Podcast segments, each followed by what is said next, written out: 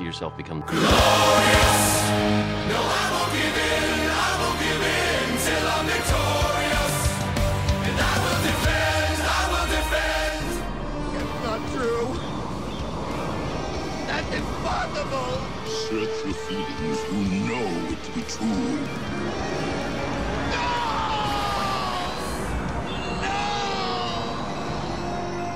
What are you doing? Getting a life. And welcome to the One Up Culture Cast, your source of knowledge for leveling up in the world of popular culture. My name is Hugh, and with me is your usual host, Jareth. Hey guys, so you may have noticed that wasn't Trent. For the first time, we're doing a one up culture cast with somebody else. So I've got Hugh along because this week we're going to start a series on Lord of the Rings. First movie this week is going to be Fellowship of the Ring. Makes sense, was the first movie that was released to us in the order. Uh, so I've, I've brought Hugh in because he's a big uh, Lord of the Rings fan, and uh, today we're going to run through the movie, kind of give a few of our opinions on that movie. Uh, that's the 2001 Fellowship of the Ring, which was directed by Peter Jackson, based upon the 1954 book of the same name, Fellowship of the Ring, uh, which was the beginning of the Lord of the Rings series by J.R.R. Tolkien. Now, we uh, are going to kind of start off with overview of this film. Hugh, you love this film. You've seen it so many times, a lot more than me, in fact. Yeah, probably about 50 times. About 50 times, that's... Probably in my lifetime. Yeah, that's heaps. So, uh, and yeah, I think you had, uh, like, pretty big session when you were younger. Had the Yeah, totally swords and stuff. Yeah, Yeah. you got your dad to build So you was outside with the wooden swords and shields, slaying Yeah. orcs. slaying orcs and stuff. Yeah, no, it's always. I think we all kind of had a, a point of that. Uh, Yeah. I definitely went through it. Everyone had their different movies, whatnot, that they followed. Yeah, Like, yeah. I wasn't a Star Wars kid, I was a swords and shields, Yeah, I knights mean- and armour. kind of same deal, I guess. Just uh, you had the sci-fi kids that instead of swords had Yeah. their, their lightsabers, and instead of shields they just put their hands up, force and stuff. Um, Force choke. I was a bit of both, so uh, I, I completely get that. Um, also played a, few of those RPG games in my time. Hmm. Uh, I played a little bit of WoW. Um, you played some WoW yourself, didn't you? Yep, a couple of years, yeah, yeah. a couple of years of that. Um, but uh, yeah, that's probably about it. uh, Apart from your, your basic uh, PS3 games and stuff. Uh, so we're gonna jump right into this this movie here of uh, kind of the the running. Um, and the very opening scene, uh, just before we started watching this, uh, you said you were really excited because you remembered the the opening scene. do you want. To run us through that one? Yeah, sure. Um, well, pretty much for starters, I um, the opening scene is great. The voice that carries in straight away, I think, is Galadriel's voice. I think it is the first voice straight off the bat that Oh, leads the actually, there is scene. yeah, there is one thing we should say. Just uh, probably ob- pretty obvious, but we should get it in at the start. There is spoiler warning for this one. If you haven't seen the movie, you probably should because we're not going to really be giving you Spoil a that full- one hard. Yeah, we're going to spoil it pretty hard. We're not going to give you all of the uh, little nuances and scenes. You should really go check it out. Uh, especially since it goes for three hours and fifty minutes. And we're going to try and explain it in an hour. We're probably not going to be able to do that up to the level that they were able to in that time. Sorry, man, I cut you off. No, You you're right. keep- All right, so yeah, as I said, Galadriel's epic voice in there, leading off the narrative scenes, is perfect. Sets the tone straight away, and you're captivated. Then it goes straight into the great battle, the battle between the goblins and the orcs, and the men and the elves, the Great Alliance. Don't know if there's any dwarves there. I don't think so. Yeah, it was a bit of a kerfuffle. Couldn't really tell all Me- the men and elves were present. I know that part. Um, yeah, so it starts with the epic battle. We see Elrond there. I think he's uh, Yeah, Elrond's leading the elven yeah, army. leading the Elven army, which is uh, fairly important later on because uh, he's a, a character through this movie. Being an elf, he lives for a long, long period of time. Um, Well, he's close to Gandalf. He's the second eldest, isn't he? yeah, I, think, so. He's the- yeah. yeah, pretty sure he's the second eldest in the movies. Yeah. Yeah. No, he is. And uh, yeah, so we see the that battle going on, and uh, we this is where we get the first view of the ring, which is obviously the Lord of the Rings, what this one's all Yep. about on uh, on Sauron. Sauron coming out and doing some destruction with his epic mace, Yeah, it was pretty. flailing everyone around, the poor elves. That uh, for 2001, the effects in that and throughout this entire film, we were saying are great. are just fantastic. Yeah, they still hold up. And the well. sound effects too are all awesome. Yeah, I mean, there was later on the bit completely with the awesome. Kraken kind of the Yeah, thing where you were and the talking Balrog. about. Because you got to see this in cinema, actually. Mm. I um I, I didn't. I saw this on, on DVD. I kind of wish I had seen it on cinema. Definitely Yeah, yeah. seems like a cinema kind of movie. Yeah. Oh, it was. It was just yeah, surround sound. Yeah, Perfect. Would would have been brilliant. Um, so yeah, but as, as we were saying, that massive scene it ends uh, with the leader of the men. Yeah, uh, Isildur. Isildur. Yeah, he's uh, going one on one with King Sauron. Yeah, yeah, kind of chops off his fingers uh, at this point, um, which the ring, the one ring, kind of falls off, and uh, we have a bit of a bit of a struggle there as well. and Um, Sauron kind of implodes. It just and implodes, the yeah. whole battlefield. which is convenient because we didn't really have to worry about you know after after that. I think that was that was just a great uh, tool to be used in a cinema Because he doesn't that- wipe everyone, but when he implodes, he wipes most of Yeah, the map. yeah. Of, but you know, Isildur's there. and it really clears it out so that you can have the little dramatic moment straight after you know Sildor has time to kind of reach over and slowly grab the ring, and um, we see that. You know, take him over. We see a little bit further on, but it's the same story, so I'm just going to chuck it in now. It's easier for us to explain this way. Later on, we see uh, Elrond and uh, Isildur actually at Mount Doom, which is uh, for those that haven't seen the the movie, you probably have an idea of the general plot, wherein one ring has to get to Mount Doom, thrown in, destroyed, uh, and there was a chance for that to happen like straight after the battle, Yeah, straight off the bat. which uh, didn't go so well. Isildur was already hooked. Yeah, he was already so- already hooked, and uh, it had took him, and he, he walked away. And we were actually saying Elrond probably should have. Yeah, me, me and Jareth spent quite a lot of time trying to figure out why Elrond didn't, you know, take some bold move and just push Isildur into the mold. Oh, they're out on this like lava down and, and get rid of the entire thing right there and then. Yeah, I mean, it would have been best, but I mean, loyalty we came to. That's I mean, what- they, the conclusion fought a war. Yeah, fought a war He together. This is true. I mean, so was Elrond, just different races. Um, and that's something else that we see a lot throughout this, which is kind more of about kind of breaking the alliance. Like it would be a, um, it would be a really bold move of Elrond. He'd be he'd be going against all of men if he Yeah, which- into the, it would start a war maybe. Yeah, which which was really interesting to me because I thought um, we, we, throughout this entire film there's kind of an elf elitism. Um, Hmm. like the first time we see the elves at Rivendell, they're, they're going to leave. They don't really care about what's happening. Uh, they don't really care if Sauron comes back.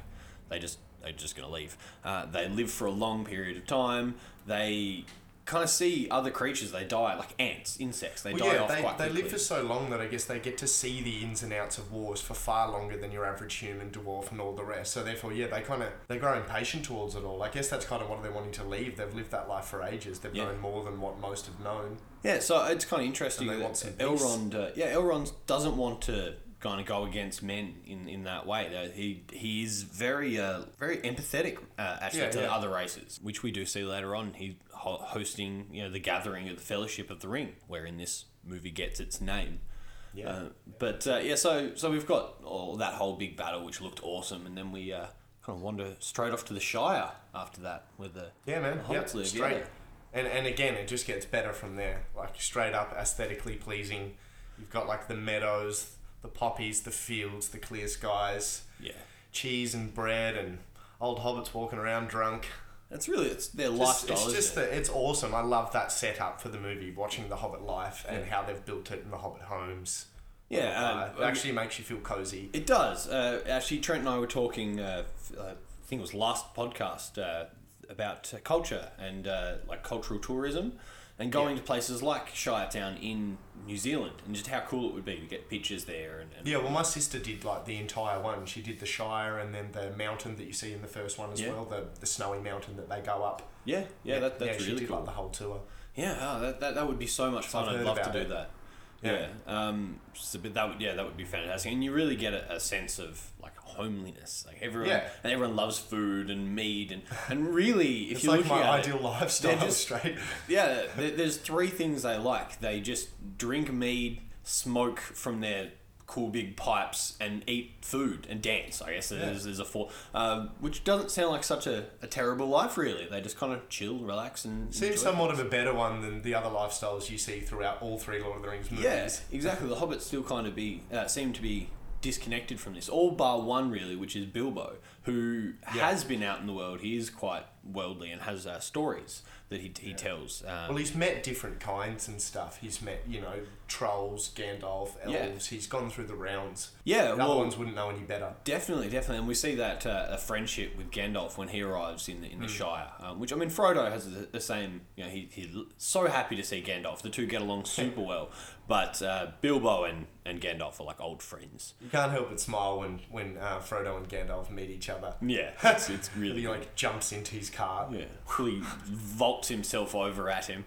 Um, yeah, and and this was actually something that I thought was uh, really interesting to watch because I think this was the first time I've watched the Fellowship of the Ring since uh, seeing the Hobbit, the Hobbit trilogy Yeah, yeah. that has uh, come out. And uh, the interesting thing is that for moviegoers, we got it in that we kind of got it in that order. So, like I was saying, I saw Fellowship, and then you know the tri- first trilogy, and then then you saw the Hobbit. Um, and at the start of this film, there's a lot of callbacks to the Hobbit. Yeah, um, yeah. Which is also the book that Bilbo is writing. At, yeah, at the start of this uh, at the start of this film and he, he says it there and back again which was an alternate title for the book The Hobbit um, Yeah, for The Hobbit, in, yeah. and, and the interesting thing is that, uh, as I said earlier, J.R.R. Tolkien's uh, Lord of the Rings series, The Fellowship of the Ring, uh, came out in uh, on the 29th of July 1954, whereas uh, The Hobbit came out in, on the 21st of September in 1937. So it actually did come out in that order. Like, The Hobbit was a prequel. Yeah, yeah. It wasn't writ- written afterwards to kind of explain Bilbo's journey. Um, when it was originally released, people already knew that journey if they were following it.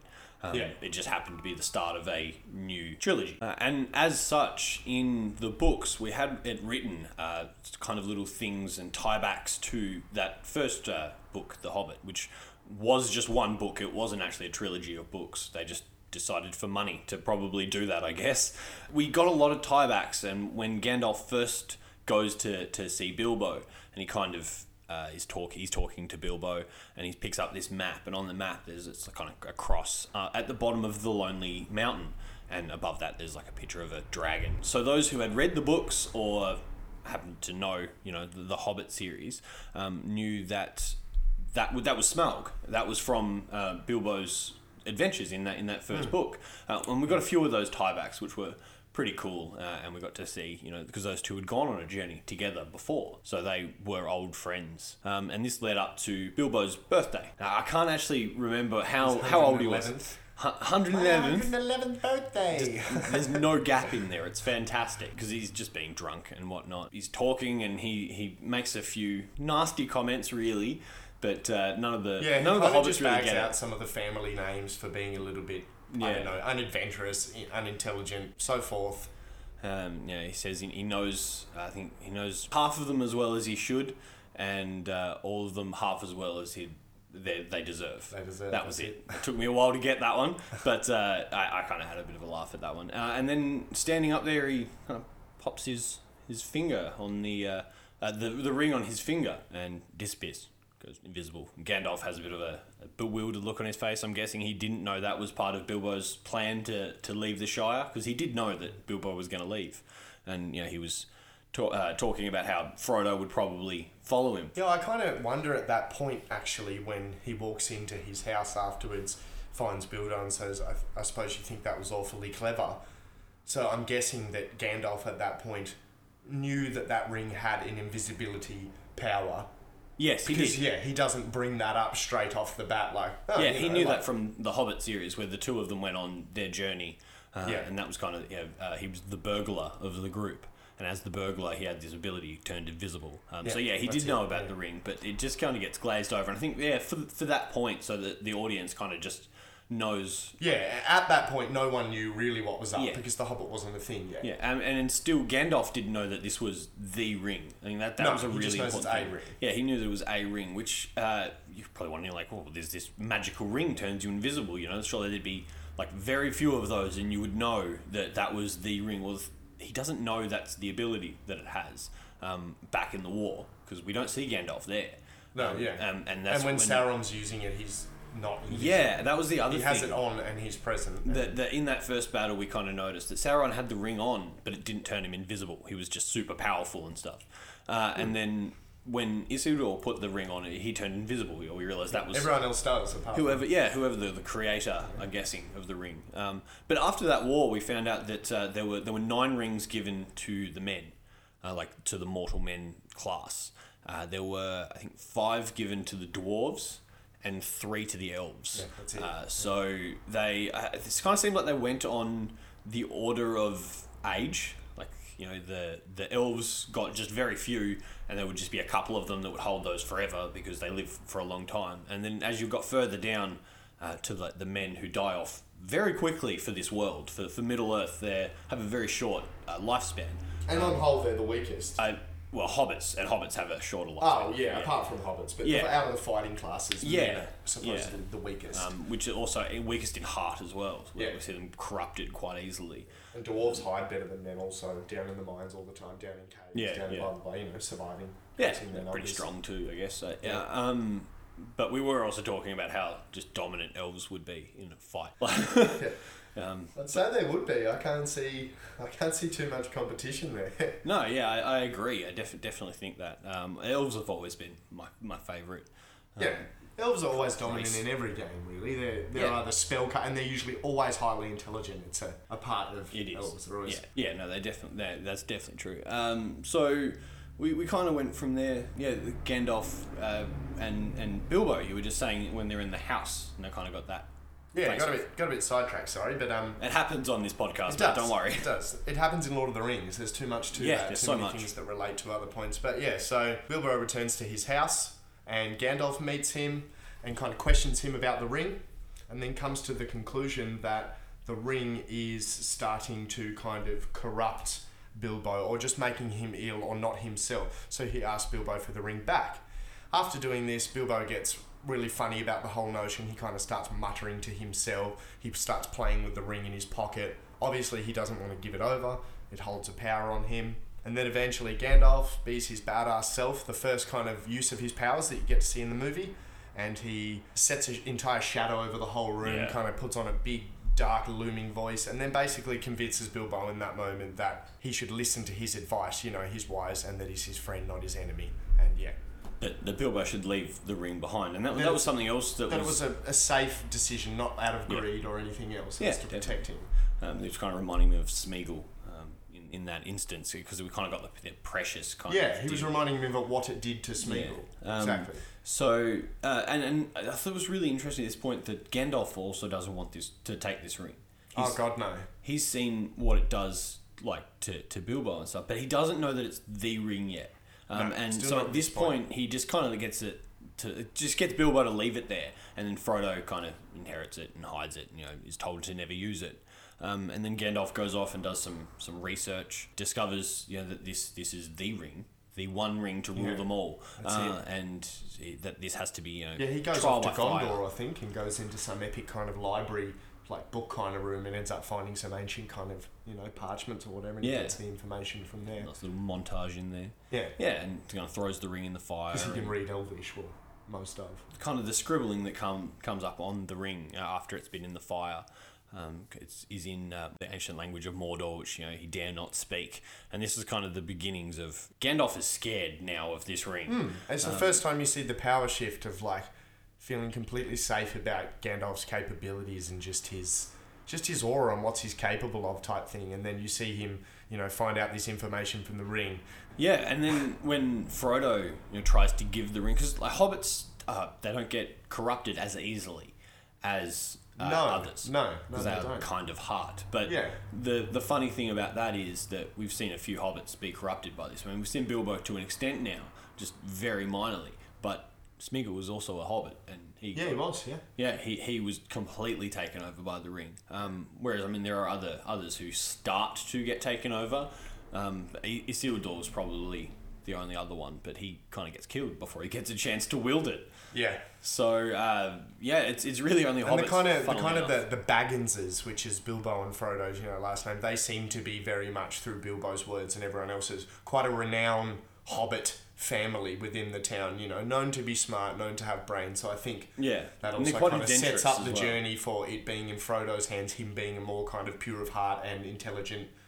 Yeah, know, definitely, definitely. amongst the rest. Uh, and, and we we just see that they're well, they are quite well respected, uh, as well as they're adventurous. Like Frodo is talking about, he wants to leave the Shire. In fact, he once he finally does, he says, you know, like I really wanted to, and I've always ed, ed, kind of imagined going to Rivendell, but not like this. And you know, this isn't.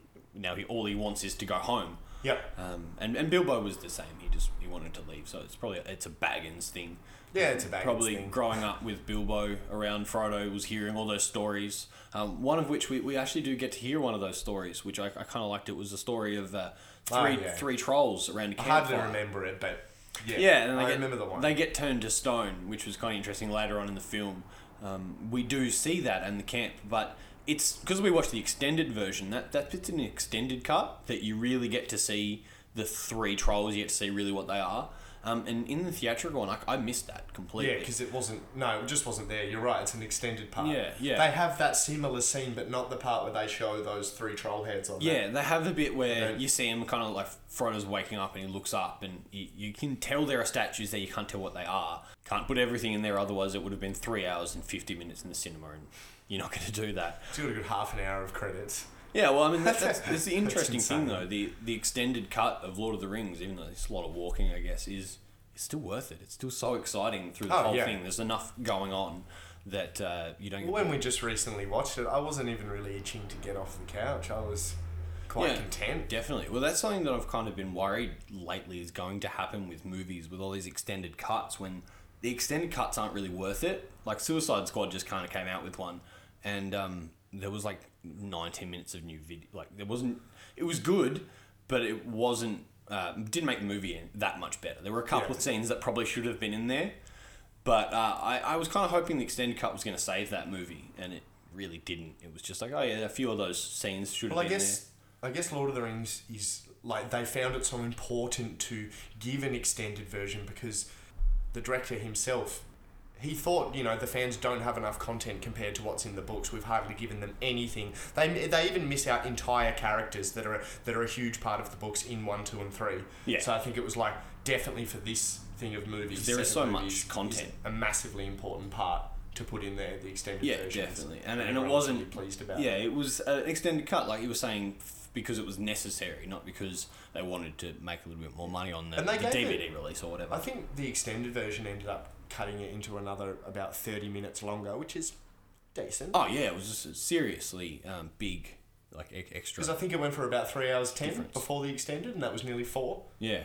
definitely. So, yeah. It, was, it was about that, about an extra 40 minutes maybe. It was definitely worth watching the extended. I'm, I'm glad we did that. So, yeah, at this point, we, we kind of uh, we, we get Gandalf and Frodo having a, a little altercation in the same Baggins house. I, I just realised how much of this opening scene is just done in one house.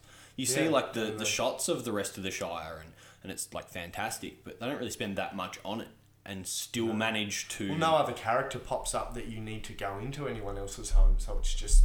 Yeah, I mean they go past when the, the walkers come past, the nine walkers, which is kind of important also because that's how many rings were given out after the war. Yeah, yeah. Every single one of those rings corrupted uh, the king, like of that of that land. So that's why you've got the nine of those. So I'll just quickly knock that out there, I guess. Um, but So uh, much content. so much content. It's ridiculous. Uh, so yeah, we we finally got the beginnings of the journey, I guess. Yeah. Uh, and and the beginnings of the fellowship is is really how this So because this yeah, is not to not to confuse anyone, but basically what happened is just that yeah, Gandalf ended up coming back with the information about the ring. He you know he goes back to see Frodo. He goes and tells Frodo what's up.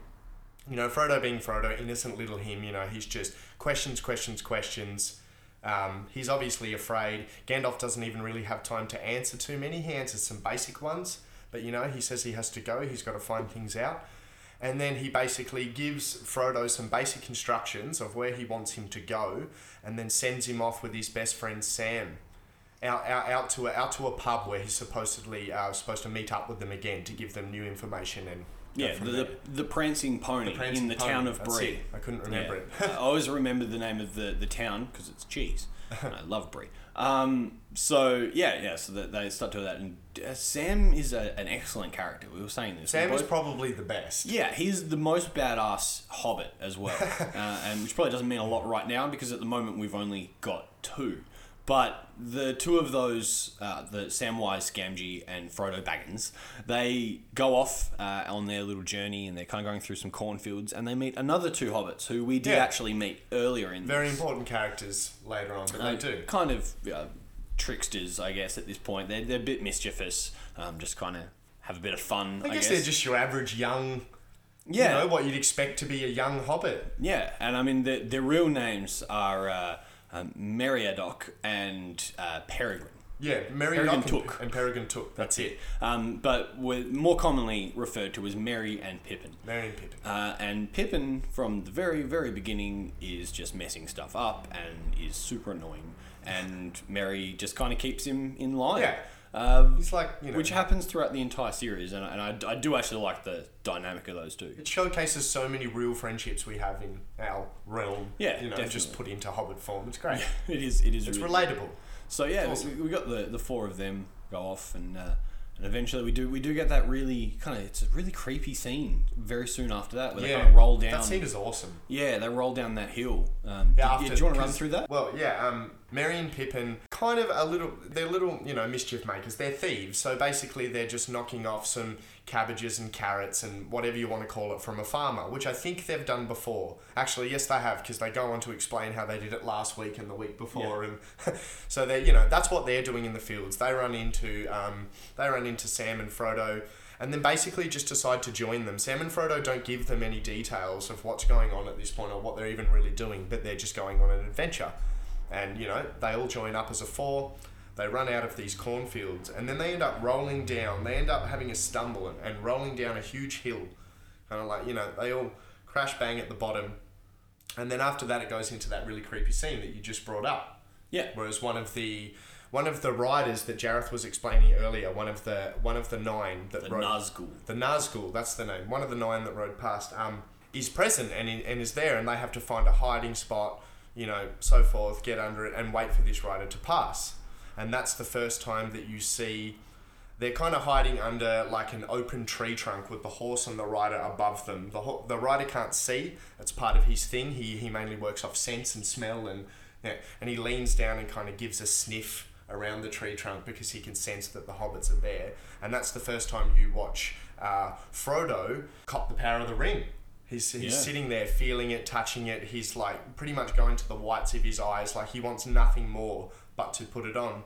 And the next thing you know, I think one of the hobbits chucks a random bag of mushrooms. Well, we actually, this is where we see rider. Sam. Yeah, this is where Sam really kind of steps up and like grabs Frodo's hand because he's the only one that knows at this point Yeah. what that ring is. So ring Merry is. and Pippin, like, why would they care? And he only knows a basic version because he overheard Gandalf. Yeah, exactly. Uh, and that you know this ring needs to be destroyed, and, and that he can't put it on. So he knows that much. Uh, and then yeah, I, I think once again, come here comes Merry to the rescue out of the two, Merry and Pippin. Merry grabs the bag and Yeah. throws it away. Um, uh, uh, kind of distracts the. Uh, the Yeah, it sends him off in the direction because they're working off, you know, sound and sense and smell and all of that. Sends them off so that they can start fleeing for their lives. Yeah, and they eventually get to a river and they get off down the river, and they, they, they finally make their way to uh, to the, the town of Bree. Yeah, but they only just get there too because they end up running into another rider who chases them Yeah. down to the docks. And Frodo, as you'll see, Frodo through the rest of the movies, he kind of struggles, but he just makes it. He struggles to stand up half of the movie. He falls He over does. all the time. He falls over at really inconvenient times, but just adding to the dynamic. But anyway, they all they all make it. Yeah, Yeah, they all make to it Bree. to, to the prancing pony, and uh, this is where we meet our next little character. One of the Um, best in probably all three films. Yeah, one, one of the most iconic, one of the Yeah. most important. Yeah, uh, and that's uh, Ar- Well, at this point, it's Strider. So uh, he's just kind of sitting in the corner, and the four uh, hobbits are getting drunk in the in the tavern because Gandalf hasn't been seen there for months, and you know, Frodo's a little bit worried because he was Yeah. supposed to meet Gandalf here. Yeah, he Um, was. and so the we've got this you know kind of mer- fairly happy scene really. Uh, and Merry and Pippin don't know that they're not supposed to say Frodo's real last name um, because he's hiding. Yeah, he's supposed to be traveling as someone else entirely. yeah so like they, we're kind of sitting at the, they're, they're sitting at the table and Frodo notices well actually I believe Sam notices and points out to Frodo that the the gentleman in the corner has been staring at him like this entire time. Yeah, he asks the right. bartender and the bartender says oh that, that's a ranger. His name is Strider. You know he's, he's a dangerous you know you stay away from him and um, just keeps staring at him and then Frodo kind of gets broken out of his trance by um, his last name and, and he does kind of go into a bit of a, another little trance And we see that a lot um, so a lot of Frodo's being useless throughout this film is to, due to the ring um, which yeah, is exactly. kind of yeah. his fighting Just what he's got in his head, his burden, his yeah. his Um, knowledge. but yeah, he hears his last name, Baggins, and, and it's Pippin saying, Oh, Baggins, yeah, I know a Baggins, he's right over there. And um, that's when, you know, he starts to run. he starts to kind of freak out about it and you know moving around quickly and blah blah blah and I think what happens is he just trips over one of the other, other hobbit's feet Yeah. he just has a stumble and then in that the ring flies out of his pocket or his hand or wherever it was flies up into the air and then miraculously me and Jareth still don't know how this happened at this point but he puts his finger up you know into the air and the ring falls on the finger, turns him invisible. straight on the index finger turns him invisible yeah Yeah, and um, so they're, they're running away, and this is how Strider kind of we, we meet him. He becomes part of this group.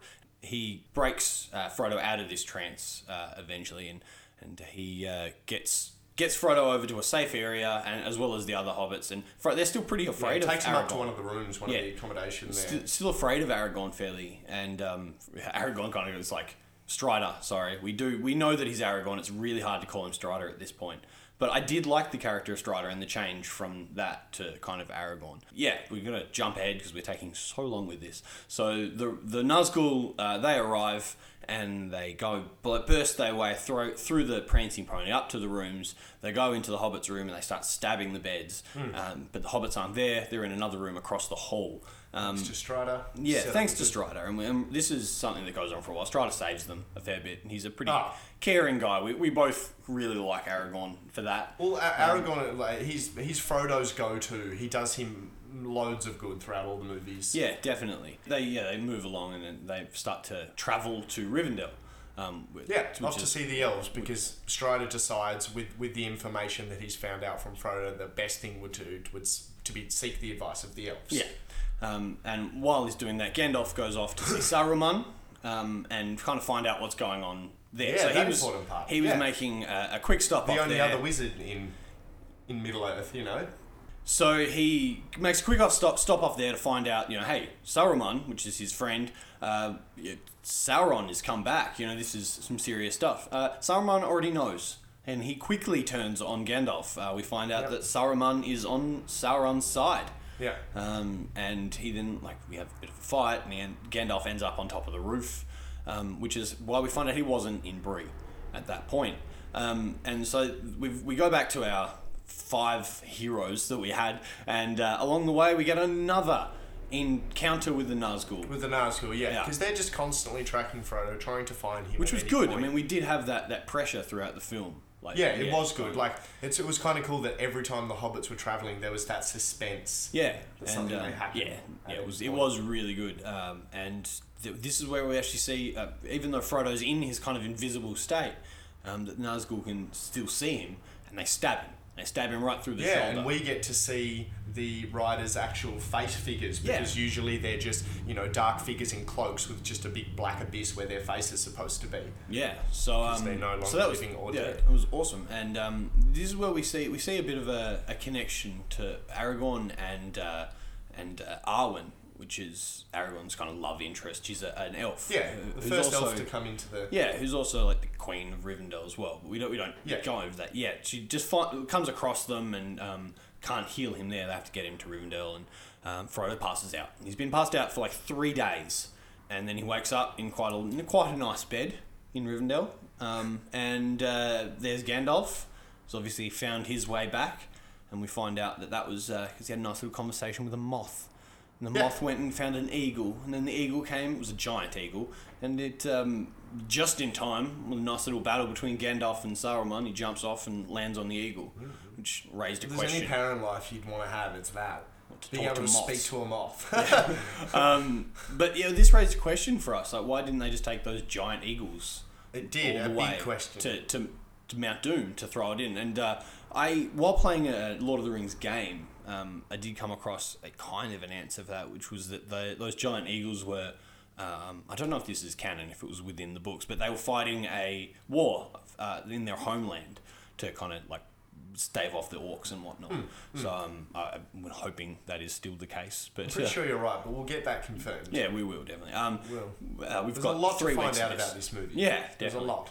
But yeah, so that's how Gandalf kind of got back, and this is where the Fellowship of the Ring, which is the name of the movie, kind of gets created, and, and we meet um, kind of a council of elves and, and whatnot. Elrond's there, and Arwen's there, uh, Gandalf, and all of the all of the hobbits, all the characters we've met up to this point. Yeah, there's like a couple of important people from each race at Yeah. the thing.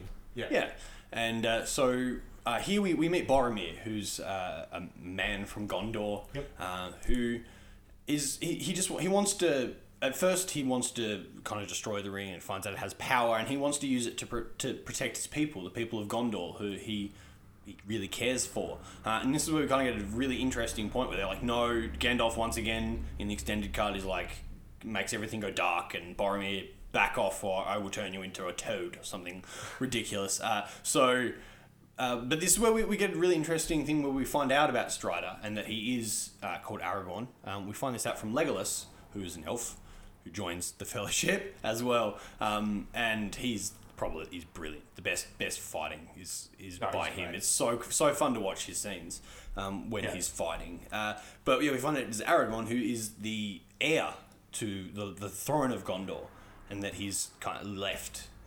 He's abandoned his people. So Boromir is annoyed at Aragorn. It's a good little dynamic between those two.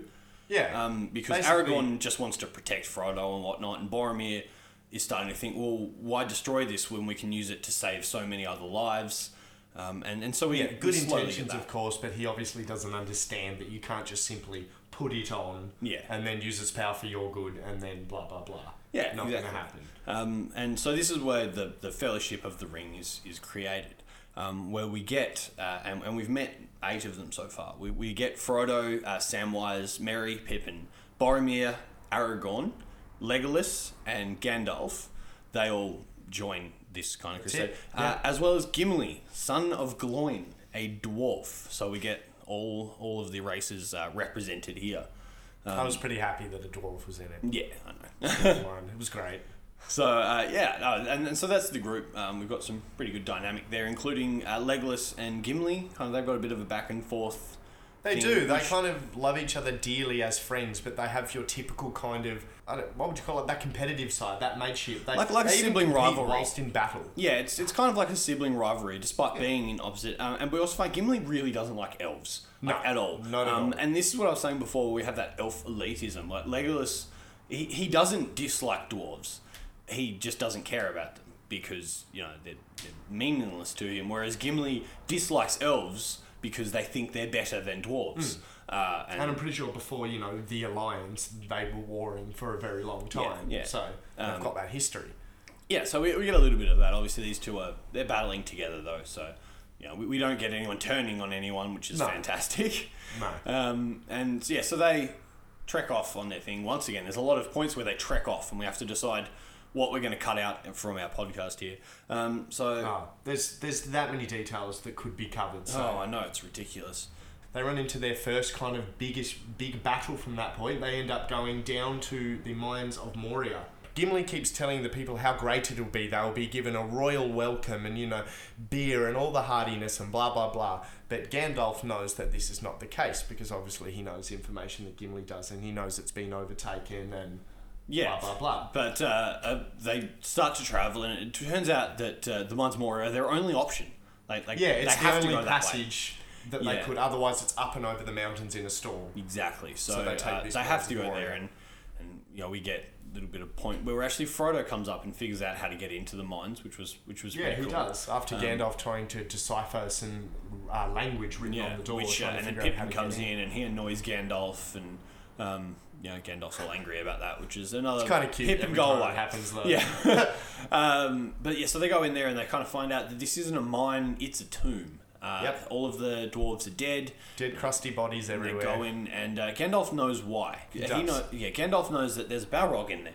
Uh, he's kind of There are very many kind of sobering moments, aren't there, where there's a close-up shot of Gandalf's face just going, "Oh, Yes, yeah, definitely is. Uh, and so yeah, they're trying to get their way out of this place, you know. And then orcs attack them while they're there, um, and they're Yep. like, "Oh god, oh how are we gonna Once, fight them once off?" again, um, Pippin's fault. Yep, because once he ends up making, he ends up touching some random corpse and it falls down a bloody well, well, and yeah. then ends makes up enough alerting. noise, and they start yeah. Uh, Yeah. But then, but then the orcs are kind of like scared of this noise that, that's coming, which is the Balrog. We get this kind of chase scene where the the Fellowship's running away and they're going across this bridge, which is crumbling, and they're getting arrows shot at them. It's very dramatic and fantastic. Oh, Um, but it leads And to the whole place is lit up like a, you know, like a glow on the walls because the monster to come is. You know, yeah, kind of lavary and, and Yeah, whatnot. yeah. That's is, the scary part. It keeps you guessing as to what it's actually going to Yeah. be. yeah, and you kind of get the sounds of, of that coming, and then eventually we do see it. It's a big. It's got well, it's got two weapons that we see. We see a flaming sword and a flaming whip. It's kind of like um, a big demon, isn't it? Like, Yeah. you know, horns covered in flames, molten mouth. And so it starts it's chasing them, and uh, we get the iconic scene of, of Gandalf kind of sacrificing himself, saying, "You shall not pass." So yeah, he's being all yeah super brave and whatnot, and he sacrifices himself, but he's uh, he de- ends up beating, defeating the Balrog. You know, he ends up destroying it, knocking the bridge out, and it's falling down into the abyss. And we've got this wonderful moment, like yeah, he's defeated it. Of course he did. This is the Fellowship of the Ring. We can't have one of the Fellowship die. Uh, and Yeah, you kind of suspect it. You're like, Yeah. Gandalf's going to win here. And then the whip comes up out of nowhere and grabs his foot and pulls him down, and Gandalf's kind of just hanging there. Um, and he says a line which uh, raised a few questions for us, which was uh, "Fly, you fools," which Hmm. Uh, fly, you fools. yeah, which, which you were kind of uh, like wondering if that meant that they, you know, he was saying like, don't don't walk there, take the eagles, fly there, you know, fly, you fools. A bit of grammar probably would have helped that one. Um, Hmm. So in the book, you would have actually been able to tell what that line was. Kind of looked it up and Yeah, the general consensus is it's just an emphasised way to tell them to flee. You know, fly, here. you fools, get it done fast. Yeah, yeah. So um, yeah, but it, it was a really, really good scene and still quite iconic to this to this point. Oh, you know, awesome. Sixteen years later. Yeah. Um, so that, that's something else that's pretty interesting. And then the scene straight after is pretty devastating, really. Like, I actually remember crying in the cinemas at like eight or nine years old or whatever because they all go out onto kind of out onto the mountains, out of the exit of the mine into the light, and everyone's just sobbing, having a bad time. Some really well placed sad music, as Yeah. all of the music is in Lord of the Rings. Literally, hands down, one of the best yeah, it's definitely some of of, all time. music. And yeah, Frodo's distraught. They're all distraught. So that really like sobering moment. That's all happened, and you actually have to take in that Gandalf has now left, and he, you were as attached to him as you were anyone. You know, he was Yeah. like the dude. He was there from the very beginning. We He was- definitely were very He attached was like to Gandalf. Dumbledore and Harry Potter. He was like that equivalent, and Yeah. just bam, he's gone. He's, he's gone. Yeah. So um, you know that was yeah, that was a real sobering moment, and, and they do kind of sit on that for a little bit. Um, Yeah, they do. And and this is when we also find out about the Uruks, which are being created, the Uruk-hai. Yeah, it kind of snaps to what um, Saruman's been up yeah, to. and um, which is he's spoken to Sauron. and Sauron said, you know, build me an army. And he's kind of uh, these they're massive orcs with like white hands, like uh, painted, painted white, and then slapped on their face. Yeah, Kind yeah, of scary war paint. Yeah, um, and so yeah, they're after them now, And they're just a little born out of the ground. The Yeah. they don't have to have sex and have No, babies. born of None of earth, that. They just good because I did not They've still got like a weird sex. embryo sac thing, which always creeped me a bit. But they just dig them out, rip out this kind of sack of skin, and then just pop them out. Yep, Pop Send them them out, off. fully grown. Grr, good times. go. Yeah, so um, So that's a bit So scary for the after other them now. people. Like they're just, you know, yeah, yeah, there's smaller, dudes smaller coming out of the ground, and they actually have to raise a soldier. Yeah, um, yeah, it's kind of scary. Okay, so after this point, um, the Fellowship, you know, they pick up their stuff after being so emotional about Gandalf's loss, and they go off to kind of like a sanctuary of elves, a pretty small time one in the forest. So not Rivendell, but you know, another place where they're posted. Um, they go there and they meet Galadriel, who is one of the more important elves in the movie. She's kind of like an oracle, you know, she can see into the future, she can sense things, she can talk to people telepathically. She's like, she can do everything. She's great. So basically, they tell them what they've been through. They tell them of Gandalf's loss. The elves are really distraught over this. Um, Gandalf is probably, you know, the closest person to all of these because of his age, how long he's lived for. Everybody has a close bond to Gandalf. So they go through that, and then We actually found something pretty interesting out in that scene too that you were just saying, where they where they kind of meet Galadriel and stuff. We found out that Legolas says that he was killed by a Balrog, um, not like the Balrog. So Yeah. we, we find out that this isn't like this is one of many types of creature. That you know, it's kind of like a dragon. You know, there is not just one that was ever seen. yeah, you kind of just few. assume there's one Balrog. Yeah, right? like it's it's rare. There, you know, there aren't many, but yeah, he was. well, funnily enough, they never pop up again. Yeah, well, that, that's So- what I mean. Like a dragon is very rare in this world, but you know there are there have been dragons. It, it gets brought up. In fact, Bilbo says uh, when we're back in the Shire that there hasn't been a dragon seen in these parts for a thousand Thousand years. years, yeah. um, which was kind of funny. Uh, and he himself, he had actually seen a dragon in his lifetime because he'd Yeah. gone off to the Lonely Mountain and seen Smaug. So um, I have to say it like that because it just sounds. Malg. sounds right. But uh, yeah, sorry to interrupt you. I just wanted to Small for that. any English speaking people. Yeah. They're doing all of that, and then Galadriel calls Frodo out while everyone else is sleeping because she wants to kind of put in the seriousness of what's happening and what Frodo must do from this point on. And she goes to kind of like a well, like a little, a little kind of uh, pool of water, you know, all fancy, blah blah blah. She goes to that, and she ends up showing him through that. You know, the images are just carried out on the water like a reflection. She ends up showing him the future that they will all have and the hobbits will have in the Shire if the ring isn't destroyed. And as you can guess, you know, everyone's enslaved. The whole Shire is just torched and on fire, buildings blackened. And it's just, yeah, it just straight away puts the seriousness into Frodo's and the viewers' heads that this really needs to get done. Yeah, it's a really From that. serious scene wherein Frodo's kind of afraid of Galadriel, which he when they leave Well, this kind of gathering, he's the only one. Everyone else is kind of in love with her.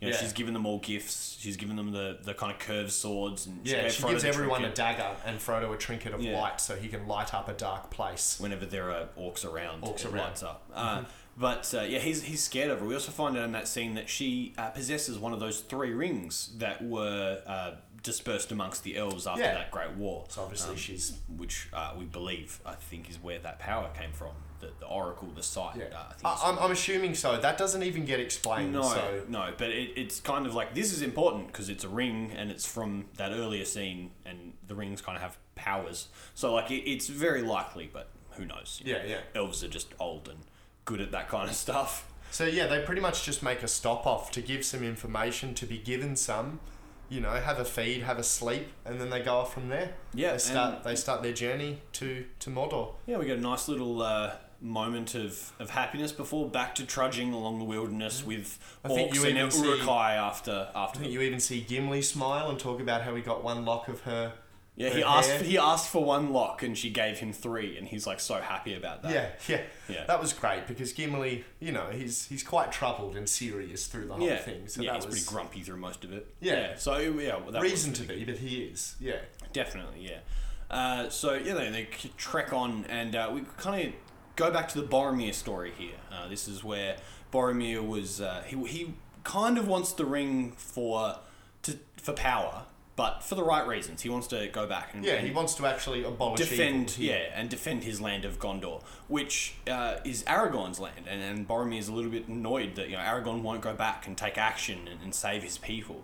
Eventually, this this leads to a really nice moment between the two.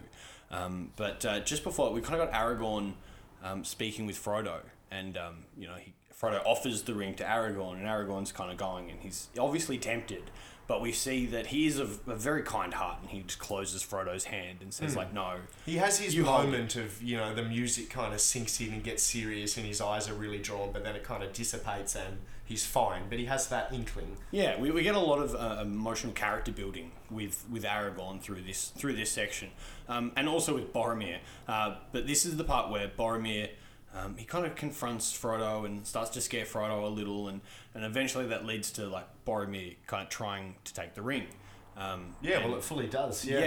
it fully does. Aragorn uh, ends up stepping. We've got that kind of animosity this whole time, uh, Yeah. and then the Uruk-hai attack.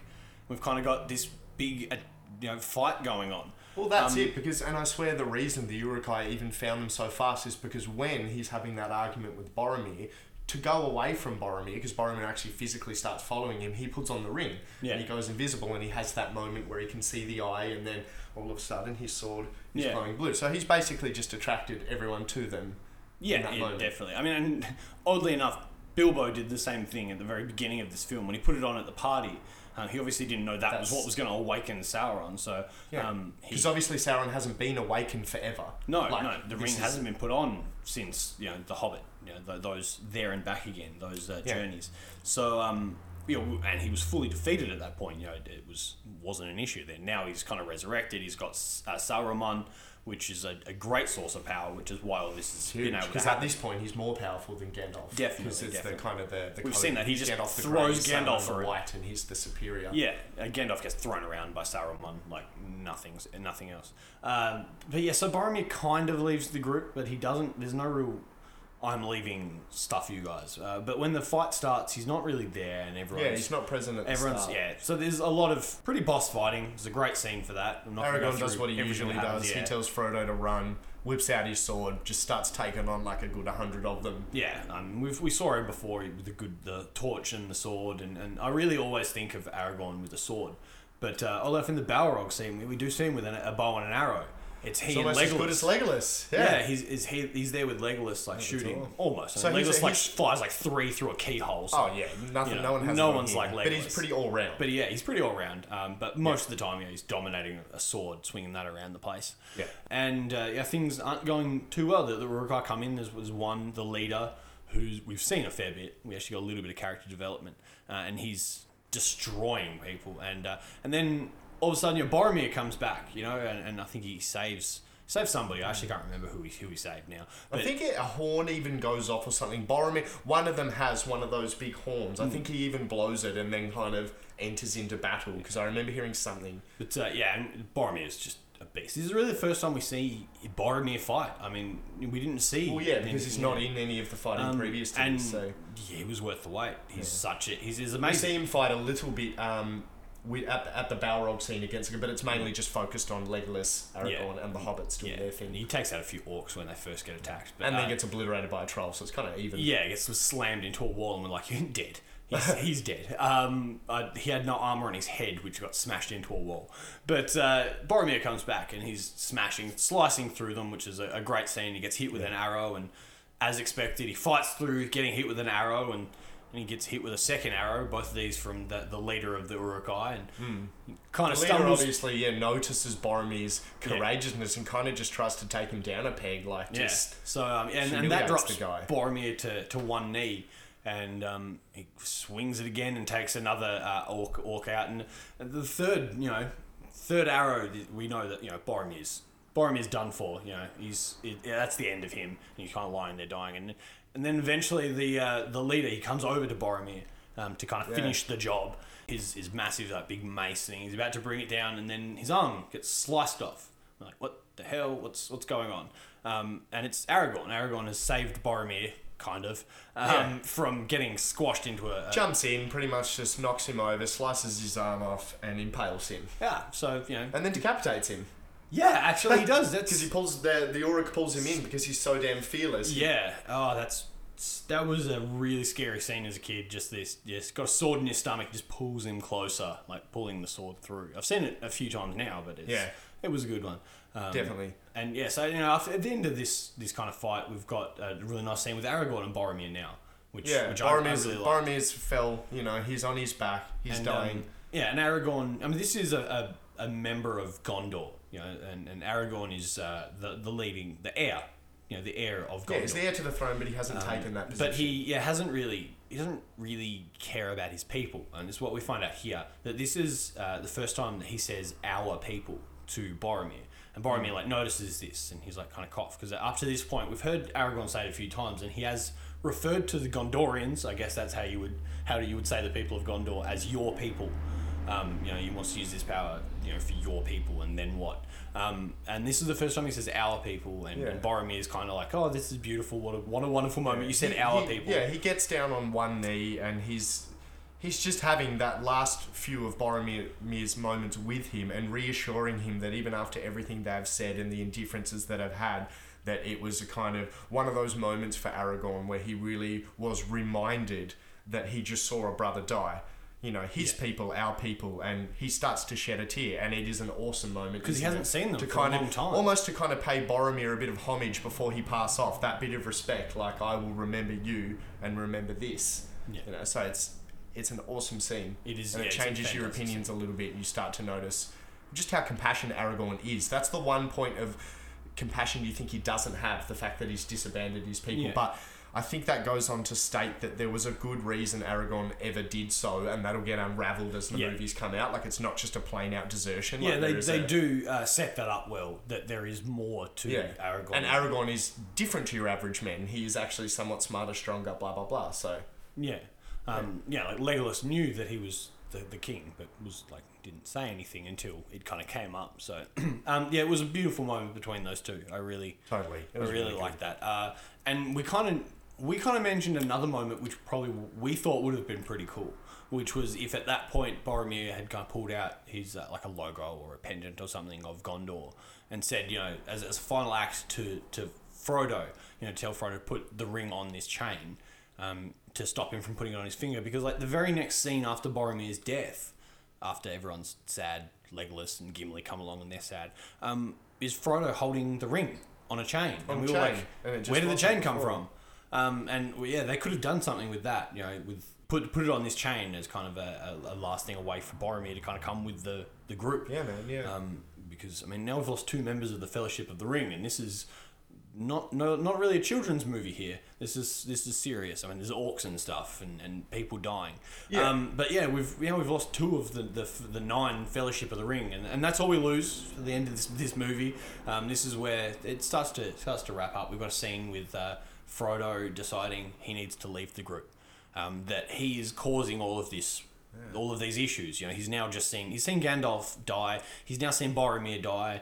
Seeing, you know, this is this is Tony tearing doesn't want to bring apart. everyone down with him. He, yeah. Yeah, exactly. So he, he chooses to leave at this point, and uh, Samwise Gamgee follows him, and, and we get a nice, you know, Frodo don't, tries don't to stop him because he's like, no, I don't want to drag my friend into this and have him die as well. But there's no stopping Sam, Yeah, as you'll Sam's- see if you are someone that hasn't watched it Yeah. yet to. He's very determined. He's the kind of friend everyone wants in real life.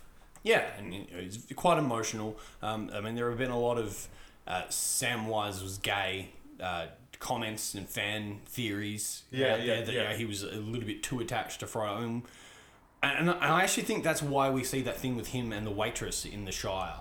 Is to so that we we as an audience see like, all right, Sam's into chicks, like he, he's interested in that bartender, um, and that this is just a And I friendship. swear we're It's in the type of day and age too now where so much compassion could be considered as gayness, whereas I really just think that Sam is just that is just him. Yeah, I don't think a that was a- of heart. So his love for. Frodo is parallel to kind of how we'd love a girl, you know, Yeah. someone else. He's just that type of guy. Yeah, no, I, I definitely agree. I like how that was portrayed within this movie. yeah, Um, yeah, me too. But yes, and then we get the Fro- uh, Frodo's sailing off in a little boat, and uh, Sam starts to swim out to Yeah, him. run out onto the shore. Um, which uh, was the last scene in the movie and has It so is. many issues for, for me. That little bit. Yeah. So, first of all, he's a hobbit. Sam's not very tall. So he's running out and he's running along the shore. And then within like one meter, he drops into the water and starts to like paddle and swims like maybe another meter out, maybe two. And then he sinks under the water. And we see that he's apparently in extremely deep water. How did that happen? And Either then- it's a weird one or it was one of those things that has like one of those kind of like dips, like of land, and then it actually goes in. Because I've Yeah. been in water before myself that gets deep really suddenly. yeah. But Oh, that was kind of like a river. how did Frodo reach?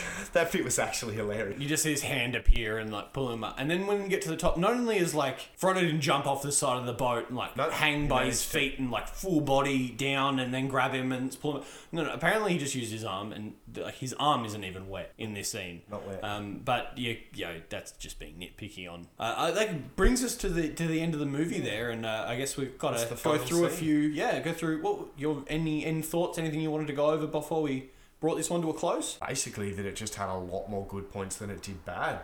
And yeah, it it also had a lot more points that we couldn't go over. We just True, didn't they, have time. we could have made this twice as long. I can think of way more things I could be saying about this movie, but like, long story short, just watch it and appreciate it. It's Yeah, definitely. so I, uh, much time and effort in that movie. I, and the music, the music is like, don't think I've ever seen many other movies that have better mood setting music and like epic moment music than uh, Lord of the Rings. Yeah, the on par with bit. Harry Potter, even better to me, but that's just me. yeah, yeah, same, same here. I'm a massive Harry Potter, which our fan, our uh, listeners here have probably already know, as you've heard me ranting about Harry Potter in the past. It's on that level, isn't it? It is it's on that level. enticing and, it captures the, all of the you. score is brilliant, um, which is uh, yeah, actually something that I, I'm glad glad you brought up there. Um, so important. They put so much emphasis on the music. It changes constantly throughout that movie. It does, uh, and, and they use it really well. And as we said, it, it still stands up today, and, and part of that is the Yeah. score. So when you've got effects and things, uh, it's it's easy for those to kind of fall out of um, being visually spectacular, but being auditory spectacular has been the same for a while. If you come Yeah. up with a good soundtrack, it's going to last for a long time. Star Wars. A lot of these orchestral um, scores I've noticed. Oh, it's it's always the love. it's so- always the orchestral stuff. yeah, that. definitely. So um, I, I would like to thank you for, for joining us here on our very first It's been great. yeah guest guest appearance on One Up Culture Cast. Uh, we will be coming back uh, next week with the the next in the Two next Towers. the Two Towers next movie in the Standard, series. of course. We'll get that as well. Yep, yep, and uh, and we'll do the same the week after. Uh, so you've got a few more weeks of us. Hope you enjoy listening to the two of us rant and rave. Uh, as usual, please follow us on Twitter, on WordPress. Uh, just Google One Up Culture. You will find us there as one of their contributors. Uh, I have been Jareth. Has been Hugh. Game over.